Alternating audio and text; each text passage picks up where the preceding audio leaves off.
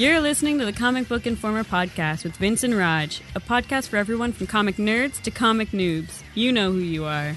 Now here's your host, Vince.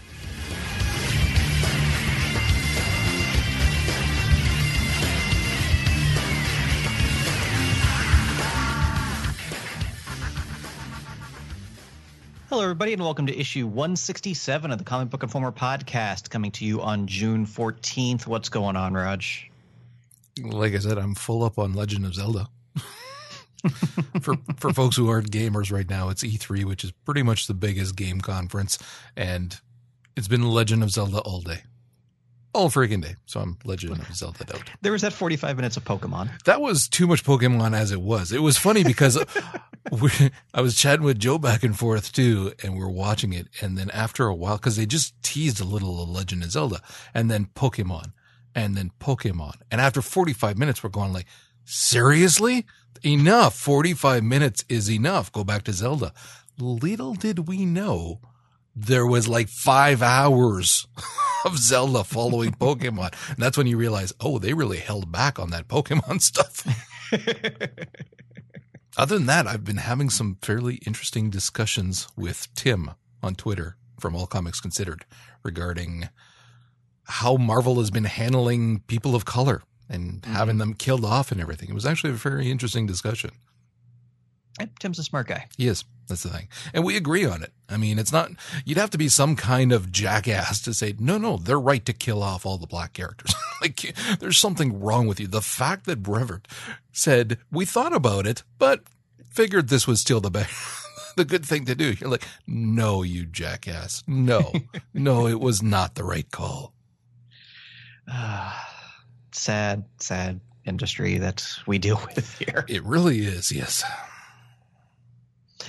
Well, somewhat on that topic of uh, I set that minority up. You know that, characters. Right? Yeah, that was you. like a softball. But but but I was like, well, we're not killing him off, so I stay away from that train of thought. Though uh, you had mentioned that you wanted to talk about some Black Panther comics because he's a big breakout character right now between the Civil War movie and the great new series that's being published by Marvel, written by Ta-Nehisi Coates.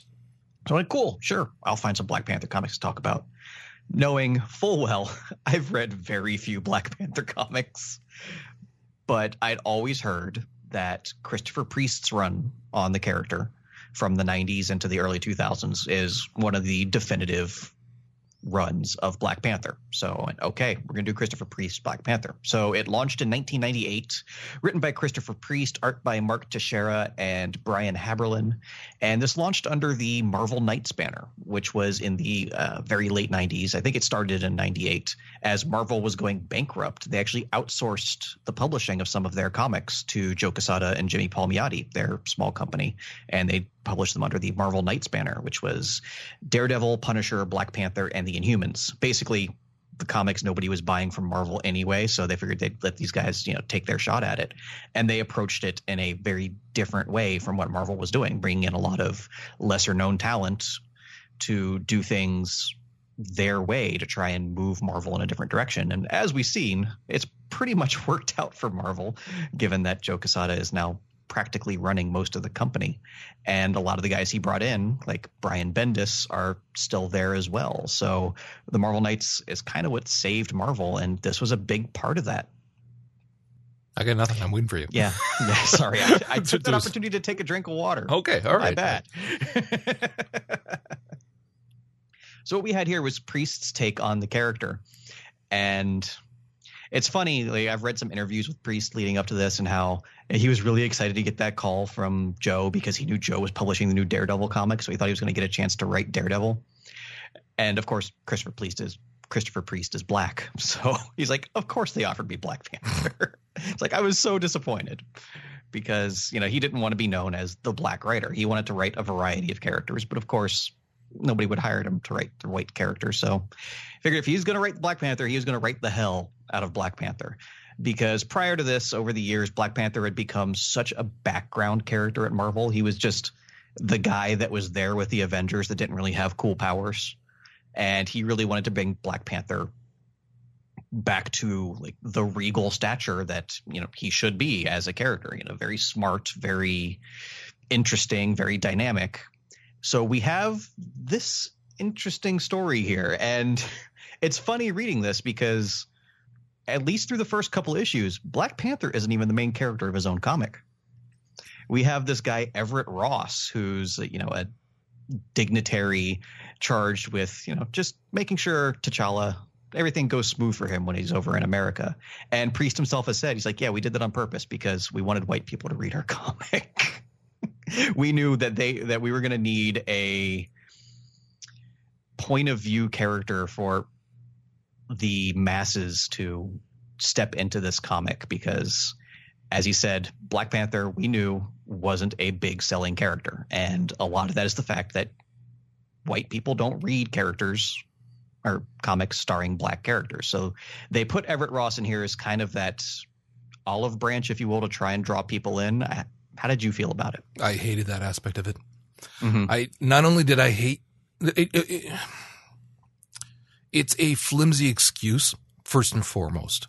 Even if there's some truth to it, which obviously there is, you're not going to get past that bigoted um, response by continuing to force to to feed the audience exactly what they're they they that that bigoted attitude. I'm not phrasing it properly, but you know exactly what I mean. It's a hard thing to discuss without sounding rude. Well, uh, no, I don't mind sounding rude because this, like, I, I did not like a lot of this story, and I really hated the narrative. I hated the narrative. The mm-hmm. the the the character of Everett Ross was annoying.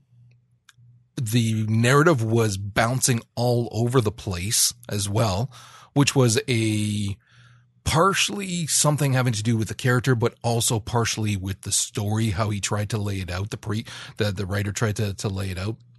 And so it kind of bounced around frantically. Things did not always seem to make sense. It, I felt honestly that much of this was very poorly written. And then you get the blatant racism thrown in periodically and other elements that just did not flow very well either. So overall, I really didn't enjoy this. And like you said too, a large part of why why I didn't enjoy it is because this wasn't a Black Panther story.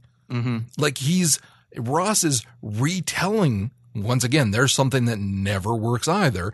Retelling this story of what happened, and then you're flashing back and forth. And so there were too many points where I'm like, well, this is just you know, it's stupid or again, going back to the narrative of the Ross character or how it bounces when he's retelling the story to his boss and this, like when you got a scene where it's like naked banjo time, you're going like, shut the hell up. And then when you're looking at the quote unquote villains as well, way too much of it was just stupid. It was just stupid. I just, I couldn't get behind. The idea of sitting on a couch with Mephisto for a moment is like, oh, that's kind of cute. But when it drags on forever and there's pairs and pairs of pants on the ground, you're going like, you took a joke mm-hmm. and force fed it down our throat till you were at your elbow down our throat. It just was not that funny. And then different other elements where he tried to insert humor were stupid. Were just, it was lame. So there was far, far too much of this that I really did not like at all. Mm-hmm. Yeah, it's and it's sad because I think the Black Panther story they were trying to tell here is one worth telling and could have been interesting if it was the focal point of the narrative. Yes and no. I wasn't crazy about again the the, the main villain in Wakanda who was taken over. That was a mm-hmm. ridiculous. Mm-hmm. Like I mean, when you're like they're making this big deal about that dog at one point, you're going like seriously, like what? How? That's stupid.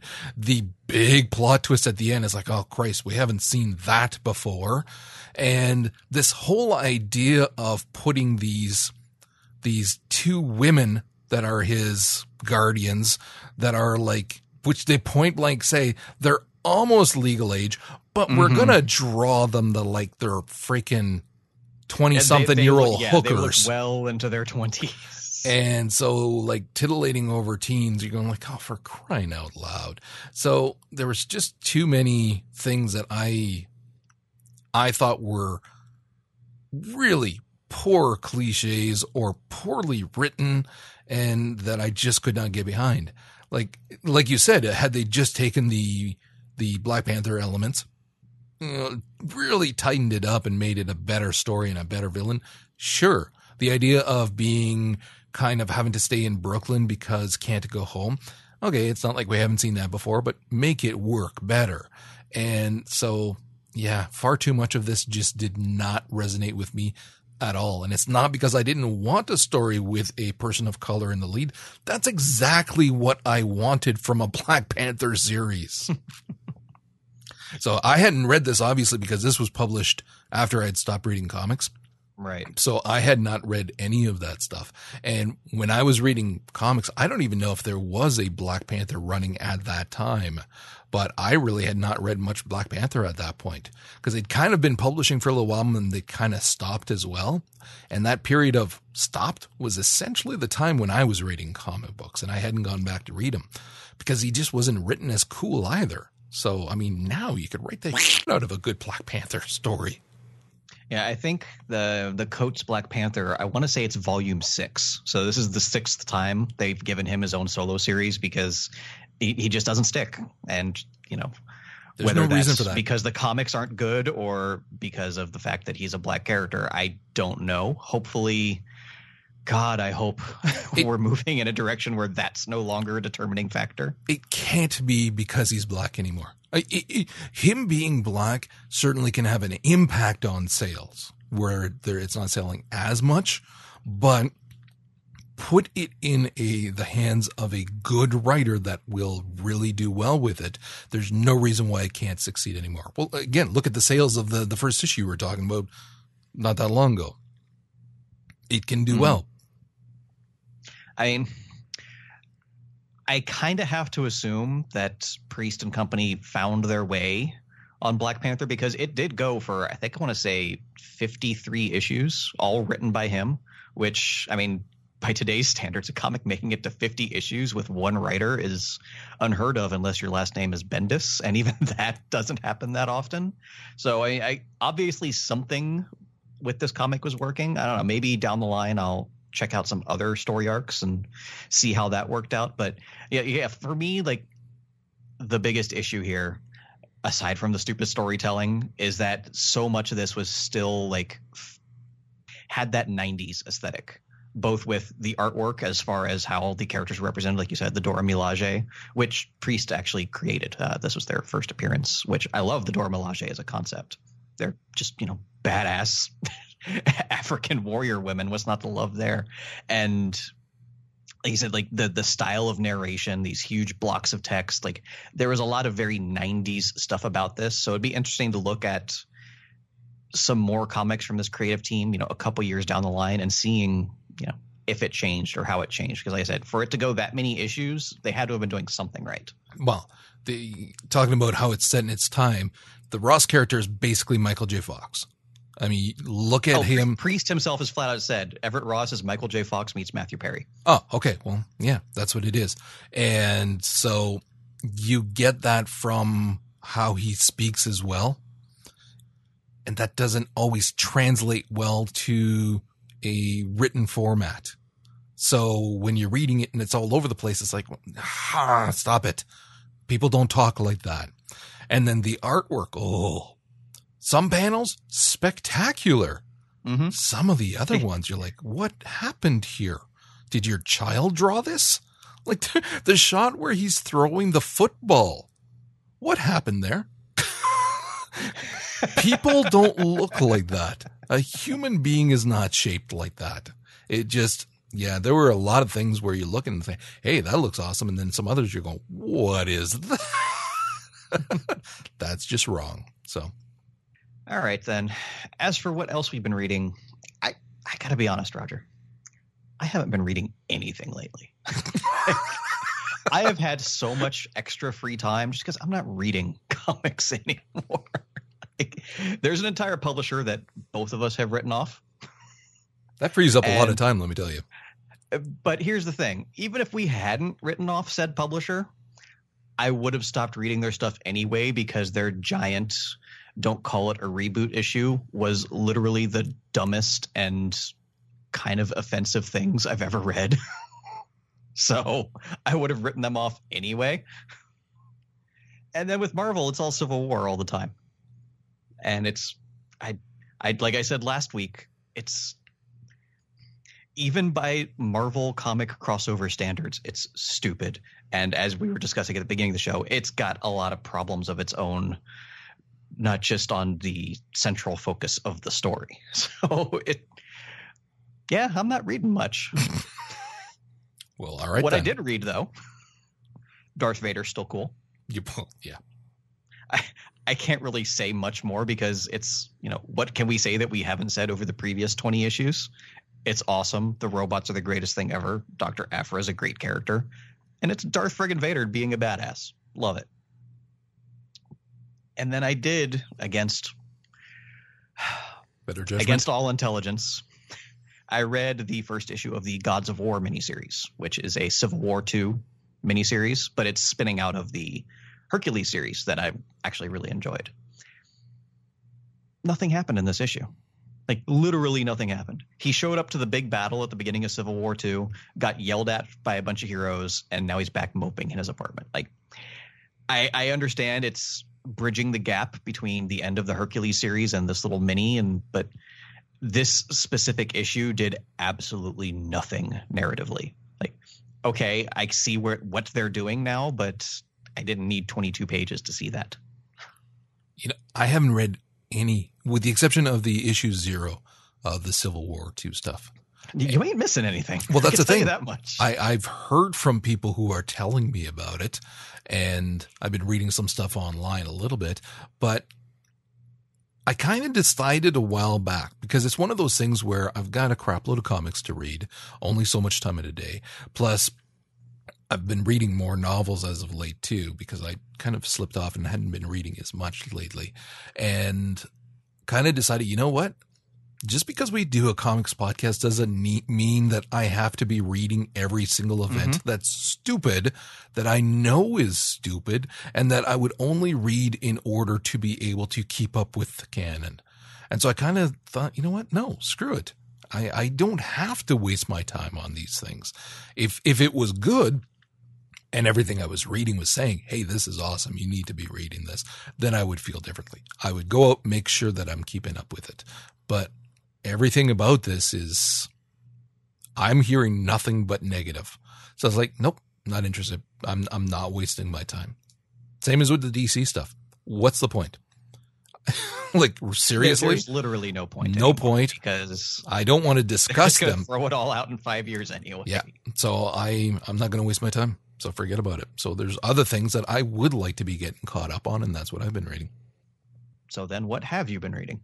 Well, I'm not going to spend too much time talking about it because we've discussed it at length, and I'm not yet caught up. Caught up, but I literally went back and I've been reading all of the Teenage Mutant Ninja Turtles again Aha. because I had allowed myself to You get were a- way behind. Yeah, I, I, yeah, I let it slip, and I just have not been keeping up, and so I'm finally rectifying that. And instead of just going back and kind of reading off from where I left off, which I easily could have done, I thought, you know what? No, I need to refresh my memory of everything that's happened so far. So I started back from the beginning. So I'm still working my way through. I'm, I'm, I think about 12, issue 12 or so. So enjoying it just as much reading it again now as I did originally, which is saying a lot because again, I like the turtles. I was around when they came out. I love it. My wife loves the freaking turtles because she remembers with our, our eldest the introduction to the turtles with him and watching the cartoons and Mhm. stuff like that. Like she wants to watch TMNT too. and I'm like, oh, it's supposed to be really, really bad, but she wants to watch. it. So we will. Well, let's be honest. It's probably not the worst movie you could go to see in the theater right now. right now yeah and so um so yeah so i've been reading those and really enjoying it i also read as i said i would the sherlock How was it? it was a manga of the episode so that was a little disappointing because i was expecting So it was pretty much just like a one to one. A- a li- all I would have to rewatch that episode. Like I'm quite certain there's stuff missing here because there's stuff that I recall that is not in here certainly. But I didn't read anything extra in here that wasn't in the series. Right. So, and that's what I had hoped would be in there. And so, I mean, it's gorgeous, freaking gorgeous. Although whew, some of the shots of Sherlock when he's excited, you're going like, that is the most anime Sherlock I've ever seen. Sherlock Does does, look anything like Benedict Cumberbatch? it does actually. Again, Okay. some of the shots are really quite done. And the Martin Freeman character is, looks a little less like him. It looks like him still, but it's again far more of an anime version of him. hmm But the Sherlock, yeah, some of the, the smiles he gives up, you're going, okay, yes, he's effeminate, but not quite that effeminate. and it took me a while to rig- figure out because some of the, again, some manga you read um, right to left, Right. but some of the ones, no, you still read it norm. I shouldn't say normal, but westernized, left to Mhm. right kind of thing. This, and I say right from the get go, I don't read a ton of manga, so this my this is quite likely, obviously normal. I just didn't have a clue. You flip the pages going left to right, but the panels on the page What? are actually read going right to left. So it what took idiots published that? it took me a while to kind of figure out because I'd be reading and going, this this is not making sense. What's happening? And then I realized, oh, and you have to be very careful when you're looking at the panel layout as well, because if there are, say, two panels on the right, one's on top of the other one, with a larger panel that takes up the same space on the left hand side, you need to read first down and then left. And so it kind of, once you realize Which you know- we would know if it was published left to right. Like that's Exactly. the way you do it. It's just you have to trick your brain. In uh, very, very much because again, it's not rocket science. It's just oh, hold on a second, I'm reading it wrong, and then go back. I- again, it's it, it was fun for for anybody who is definitely a fan of the Sherlock series, Sherlock period, but the Sherlock series especially, which we're massive fans. Then yeah, it's it's kind of fun to read, especially because it's been a long time now, especially because they don't release freaking episodes for like years. so it's been a while since we've seen this this episode. So again, it was fun to read, but I had really hoped that there'd be more to it than that. All right. One more. What was it? Oh, the finale of Grizzly Shark. I actually read, that. the first two issues. I had to read the third one. It was the dumbest thing I've ever seen, and I loved every page of it. It was it was so ridiculous.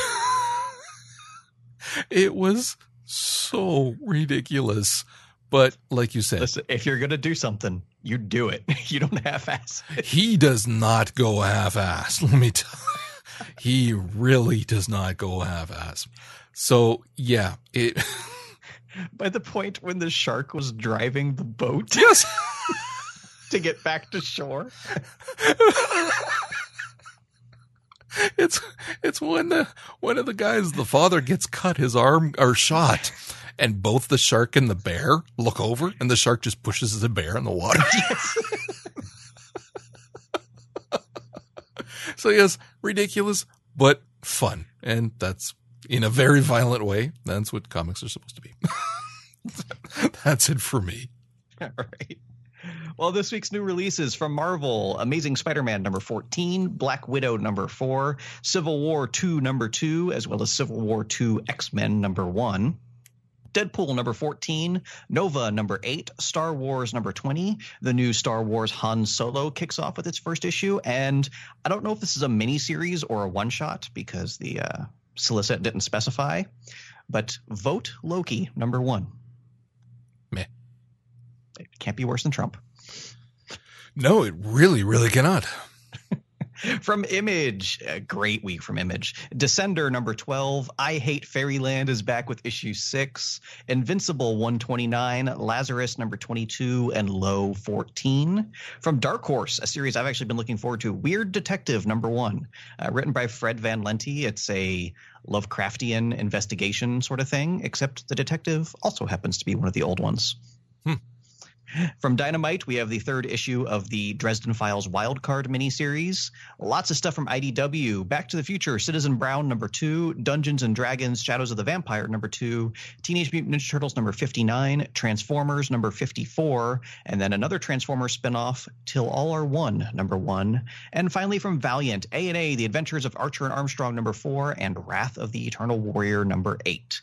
So that's going to wrap us up here at Comic Book Informer. As always, you can find us online at comicbookinformer.com or on Twitter at CBInformer.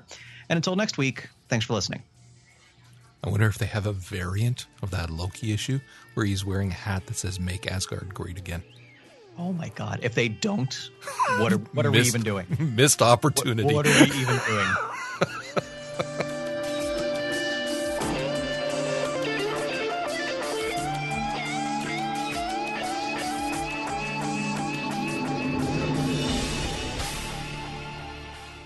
Make sure to stop by comicbookinformer.com and let the guys know what you think in the comments. If you'd like to hear more from Roger and Vince, check out Popcorn Ronin, a bi weekly movie, TV, and anime podcast, as well as For the Lore, a weekly gaming podcast.